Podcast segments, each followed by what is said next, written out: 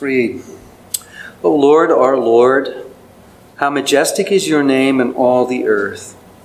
You have set your glory above the heavens. Out of the mouth of babes and infants, you have established strength because of your foes, to still the enemy and the avenger. When I look at your heavens, the work of your fingers, the moon and the stars which you have set in place, what is man that you are mindful of him? And the Son of Man that you care for him. Yet you have made him a little lower than the heavenly beings and crowned him with glory and honor. You have given him dominion over the works of your hands. You have put all things under his feet all sheep and oxen, and also the beasts of the field, the birds of the heavens and the fish of the sea, whatever passes along the paths of the seas. O Lord, our Lord, how majestic is your name in all of the earth. Heavenly Father, and Lord, we recognize the majesty of your name this morning, Father. And we pray, O oh Father, that uh, you would be pleased to teach us this morning as we come to your word, that you would shape and mold our hearts after and in the likeness of our Lord and Savior Jesus Christ, who is the eternal word. And Father, we pray these things in his precious name. Amen and amen. The title of this morning's message is Turning from a Despairing Trajectory.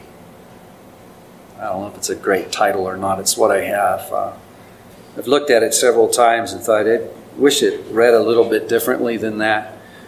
But it does capture what I want to say this morning very well. I, I think that I should say something about these three words, namely turning, despairing, and trajectory. Uh, what do I mean by turning? I think we all have a good idea. Imagine you're driving in your car and you're going down a dead end street. Um, you're, you're forced to do nothing else but turn around, 180 degree turn. That's what I'm referring to by turning. Despair, what do I mean by despair? Is the loss of hope or the relative absence of hope, if you will and trajectory, we might think of uh, uh, like a missile, you know, uh, the path that a missile would follow when, you know, a missile is something that is forced into path by an external source of power, and then the path that it takes uh, is its trajectory. Um, uh, I want to apply that really to our culture and to our society. For we are a, a culture, we are a, a group of people that are indeed being carried along on a path, on a trajectory uh, by uh, certain forces. And uh, let me flesh that out a little bit. I mean, for us to be a, a, a nation, for us to be a people that are, that are identifiable as a nation, there has to be some form of catalyst that will hold us together.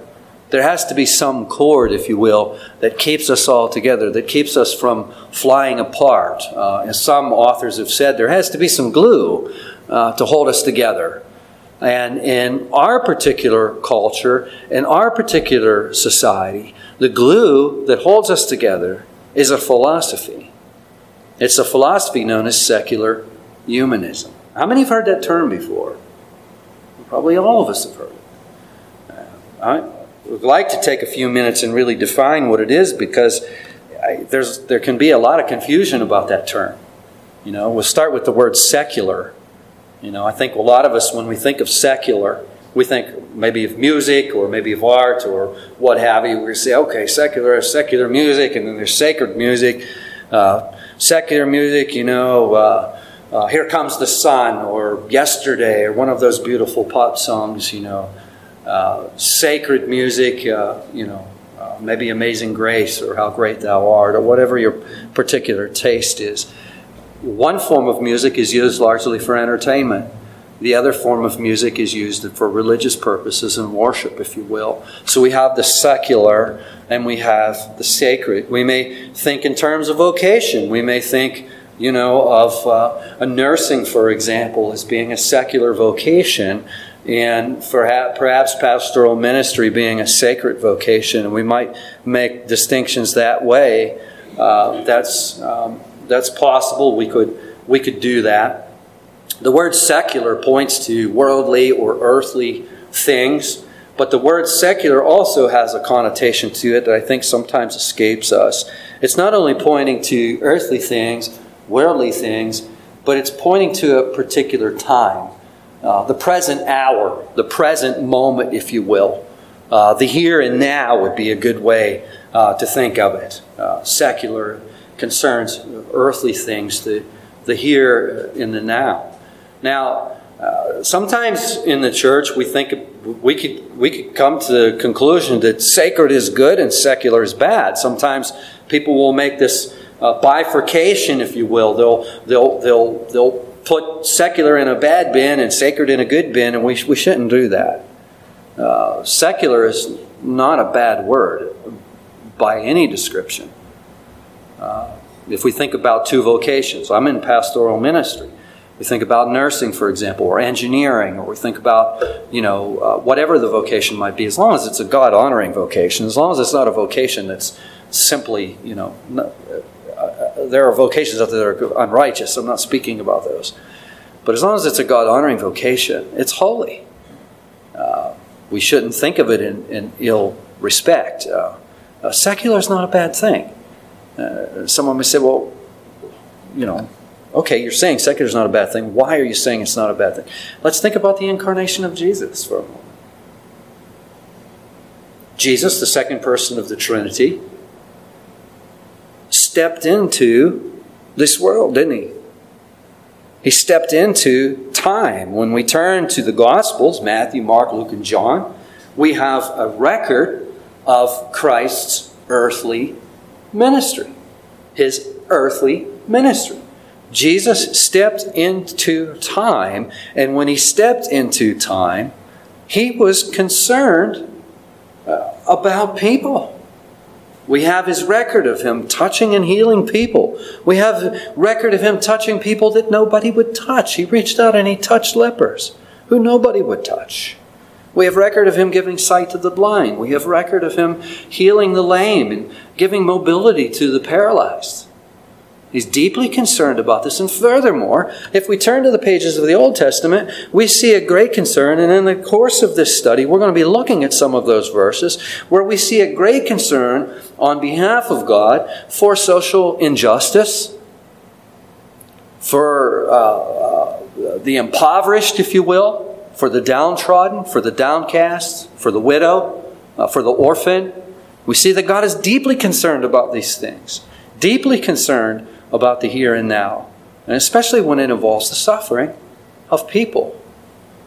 So, secular is not a bad thing. We, if we feel that way about secular, if we have it in our minds that, okay, secular's, a, secular's down here, let's not make those distinctions. Now, when we put the ISM on the end of secular, when we make it secularism, now this is a whole different ballgame. A whole different ballgame. What is secular ism. Well, secularism is this idea that's concentrated only on the here and now. There is no eternity. Okay, eternity is removed. There is no divine being. There is no God. God is removed. There are no absolutes, no revelation, no, no, no scripture, if you will. Uh, that is removed. Uh, these things are all, all taken away uh, in secularism. Um, now, that's a whole different matter. So, with that in mind, let's turn to the word humanism.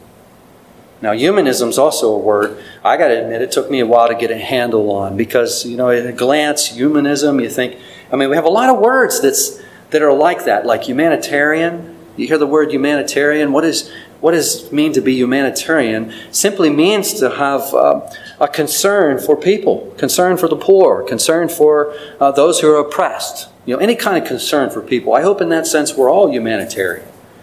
Uh, we might think of the word humanist. Sometimes you read literature, literature from uh, uh several hundred years ago. You might read literature that speaks of the Renaissance or speaks of the Reformation. We might speak of Erasmus or some of these key figures, where it is said they were humanists. What does that mean? That means that they looked back to Greek culture and Latin culture. They were looking back to those things. Uh, uh, Erasmus was one who translated the Greek New Testament, uh, if you will.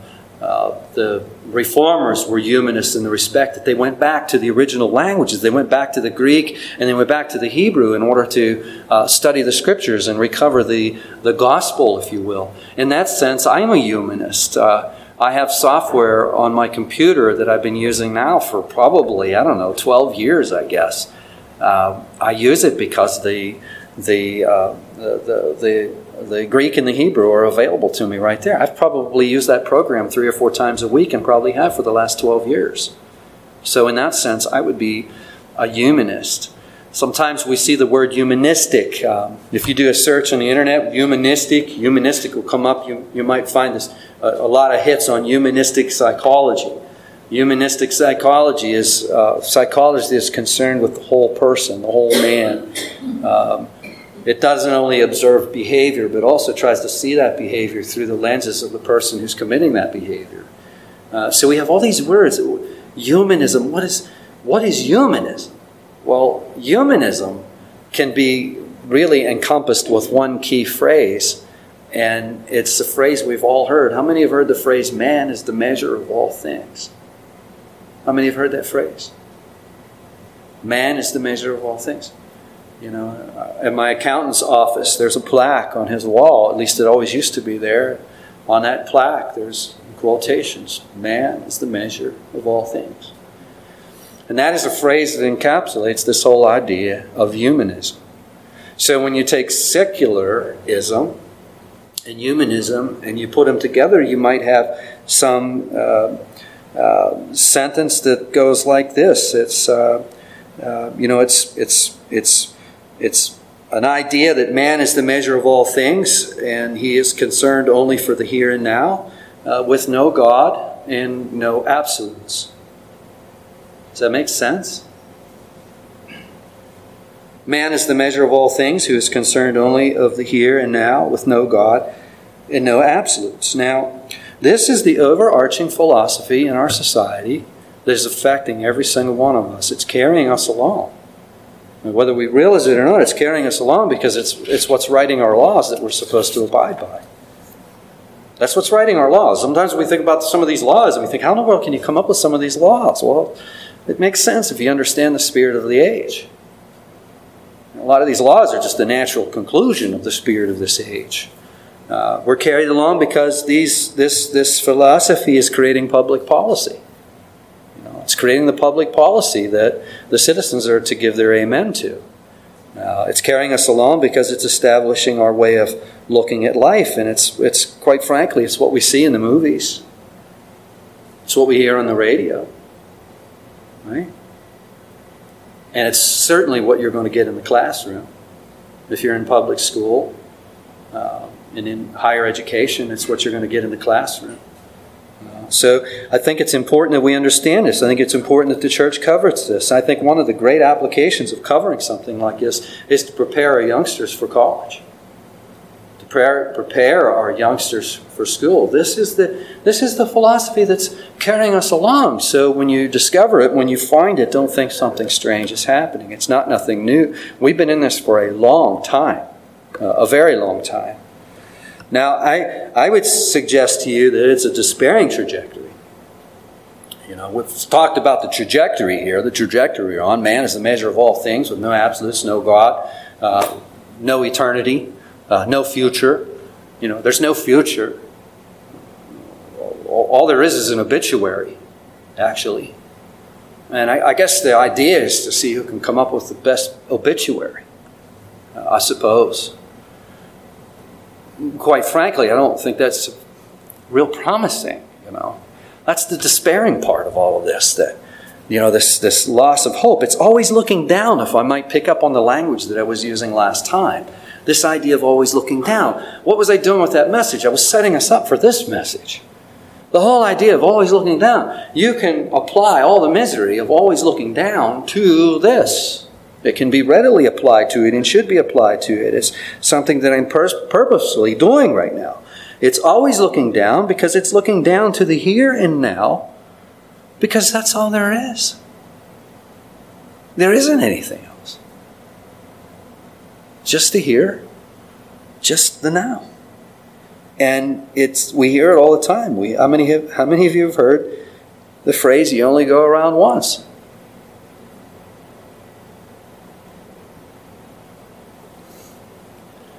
This is it, man.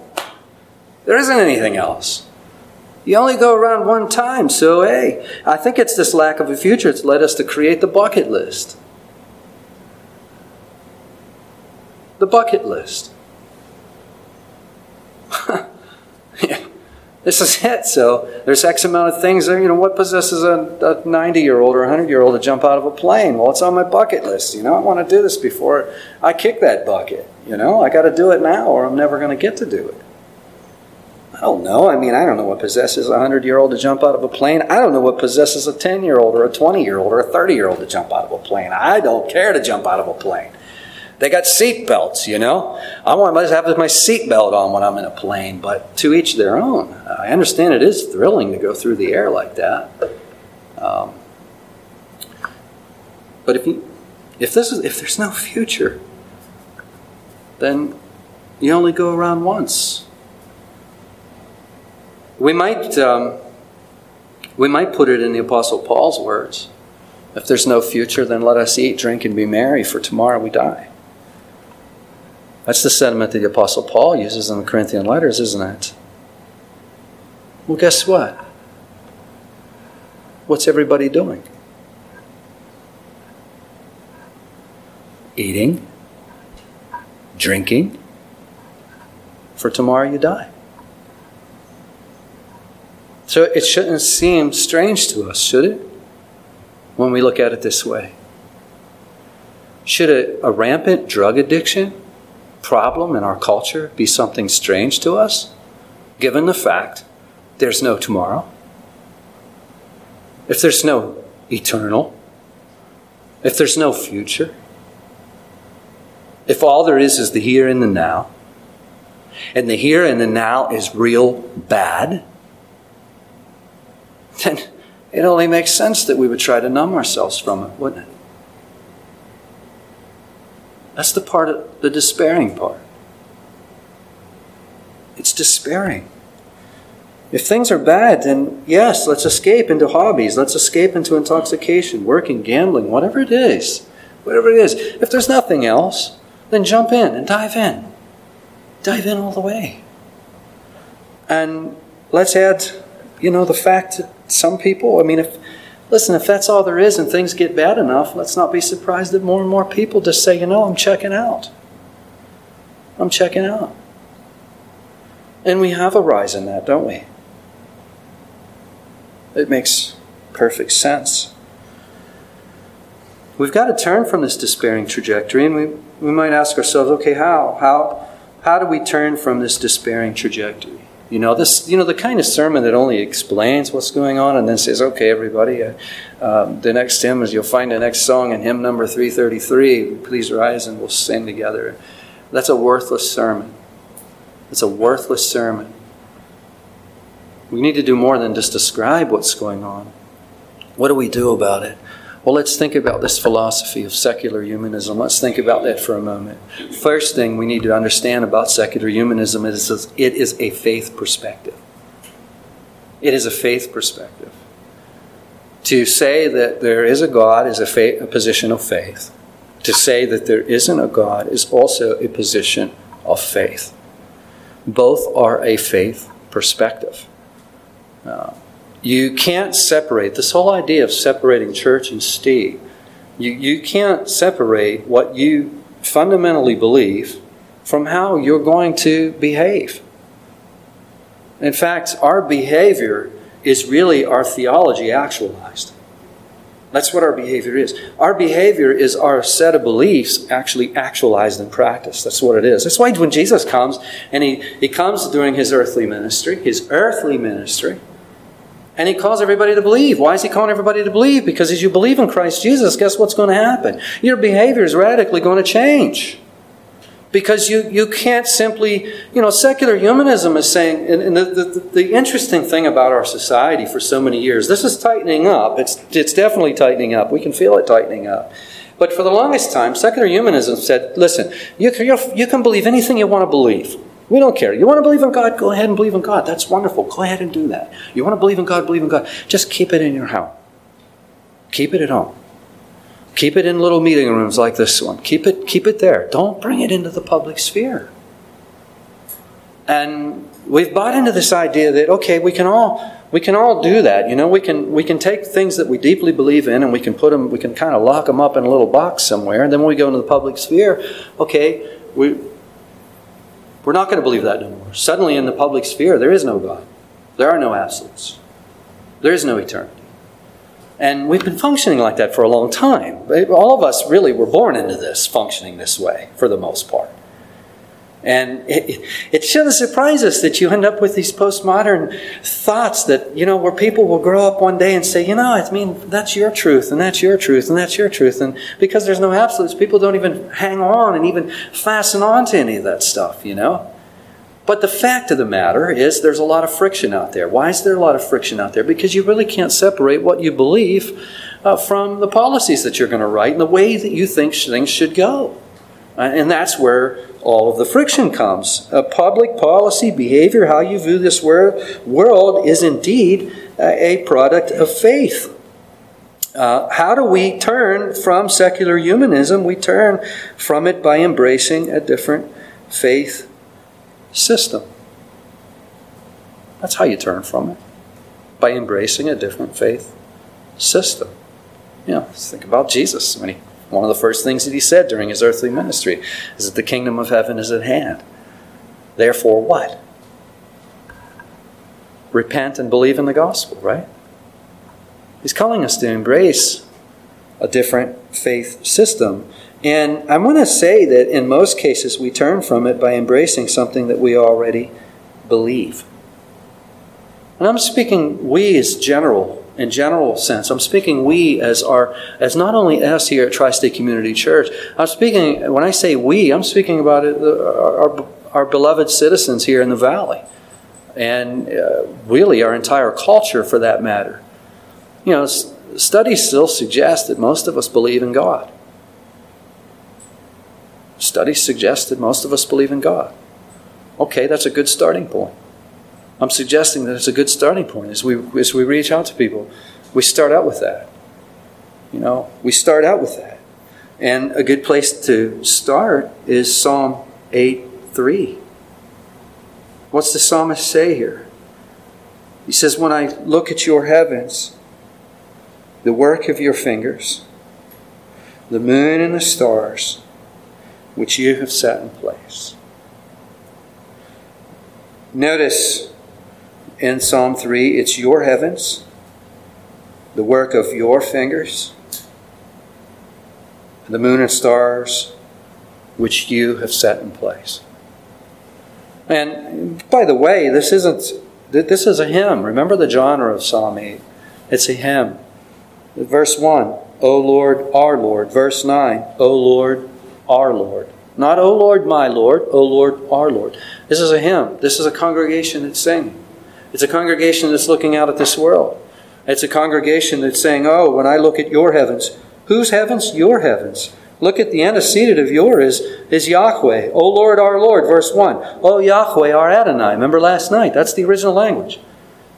The psalmists and the singers are not calling the Lord by his title. They're calling him by the name that he has given us in his word, that's used thousands of times in his word. It's Yahweh. They're saying, Oh, Yahweh, our Adonai.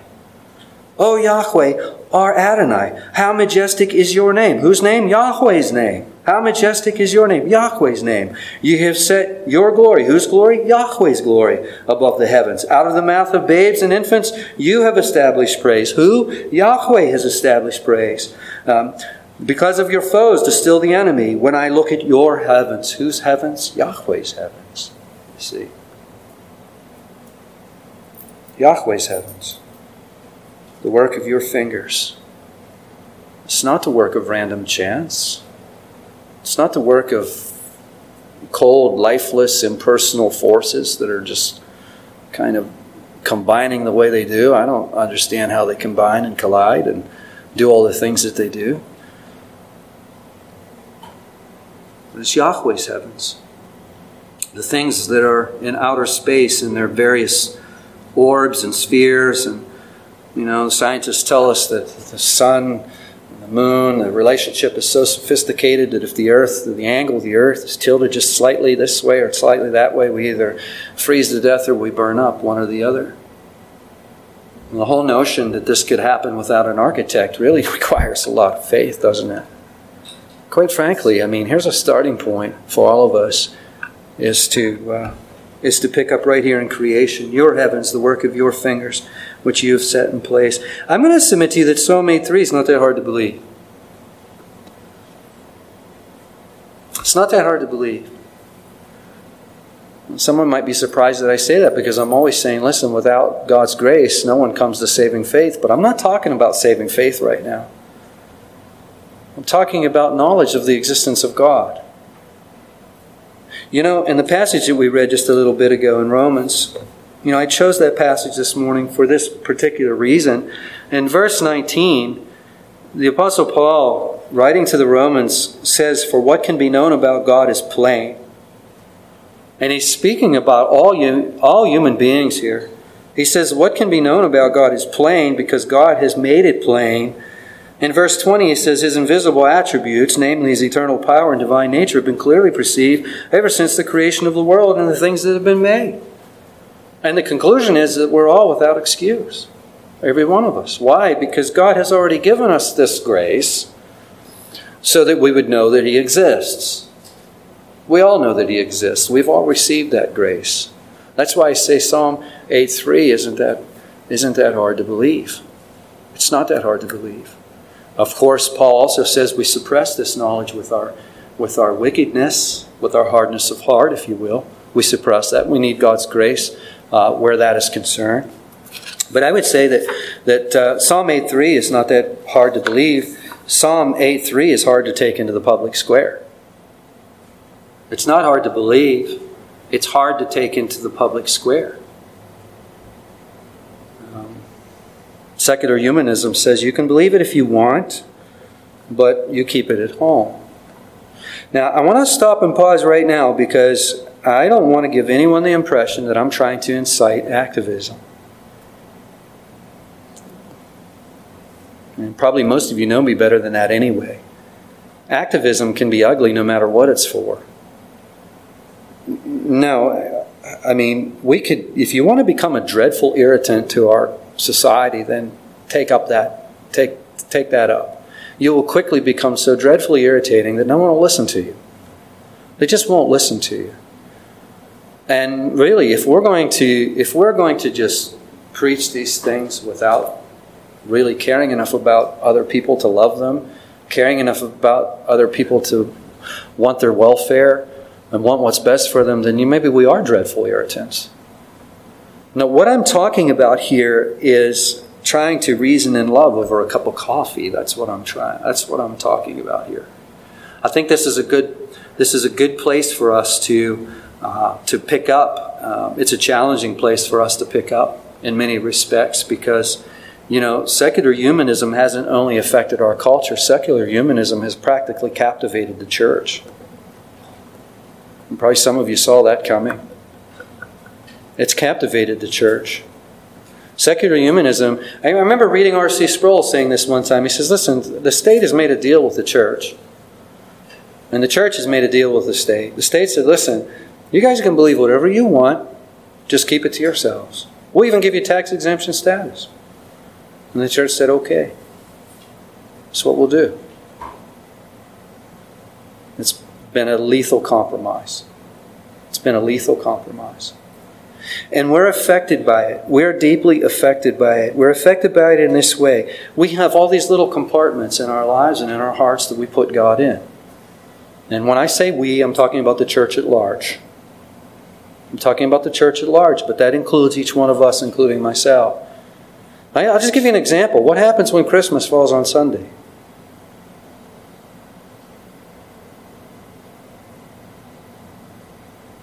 What happens? I find that to be so ironic that Christmas traditionally has been the celebration of the incarnation of Jesus Christ. But it takes a back seat to open up presents under a green tree. That's, a, that's, that's putting God in a compartment. On December 25th, we're going to see that take place this year. Christmas falls on a Sunday. It's just one of the areas where we've got God in this little compartment. Safe for us to believe in Him if we keep Him in this little compartment. After a while, we don't want Him really fooling around with our holiday tradition. We've got our holiday tradition. We can't fool around with that. What's, what's, what's Aunt Mary going to think if we fool around with that? We can't do that.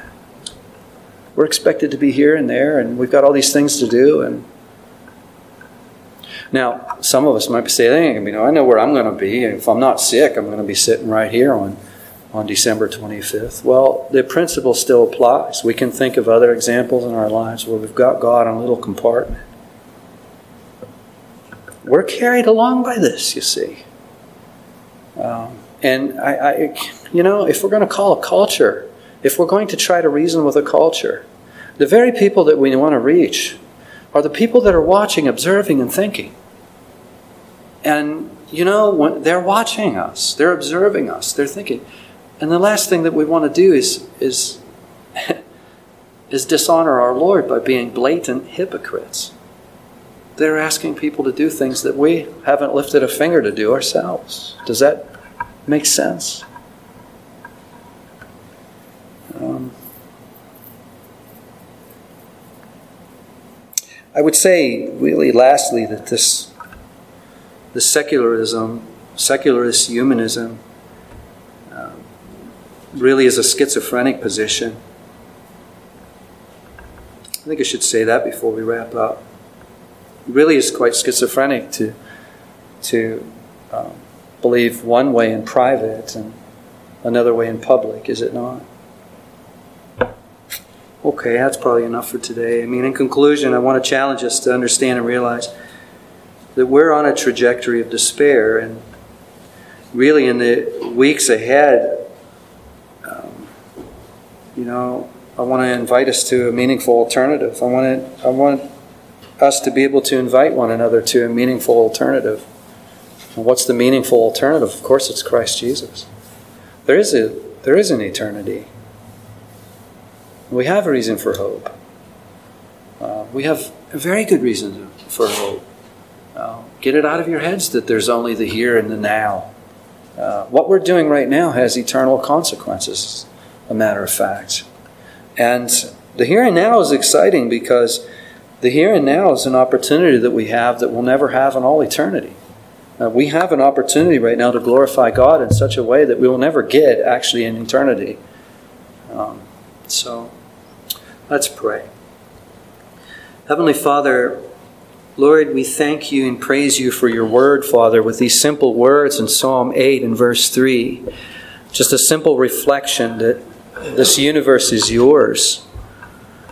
The, you've made them with your fingers. You, you made this universe with your, your fingers. How personal is, is this language, this poetry? How beautiful it is that you have created this beautiful universe and that you have set it in play.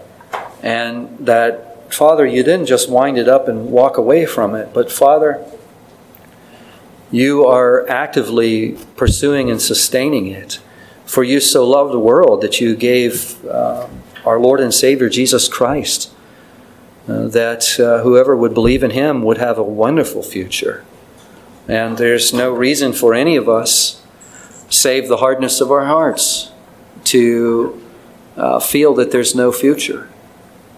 Uh, so, Father, we pray that, Lord, uh, you would enable us to search and seek in the areas of our lives where we, we really do need to turn from this trajectory of despair, that we really need to turn. We really need to look and see how we've got you in little boxes here and little boxes there. And Father, we pray that you will give us the insight to see these things, to see the inconsistencies of our lives. And Father, we pray that, Lord, you would give us hearts, you would fill our hearts with love for our, our brothers and sisters, our citizens all around uh, this valley and, and in our culture. That, Father, in love, we would come alongside with your truth. That, Father, you would use us to be agents of hope, that we'd bring hope to despair. And that, Father, we would we would see people turn from, uh, from, uh, from this, this awful trajectory that we're on. And we pray these things in Jesus' name. Amen.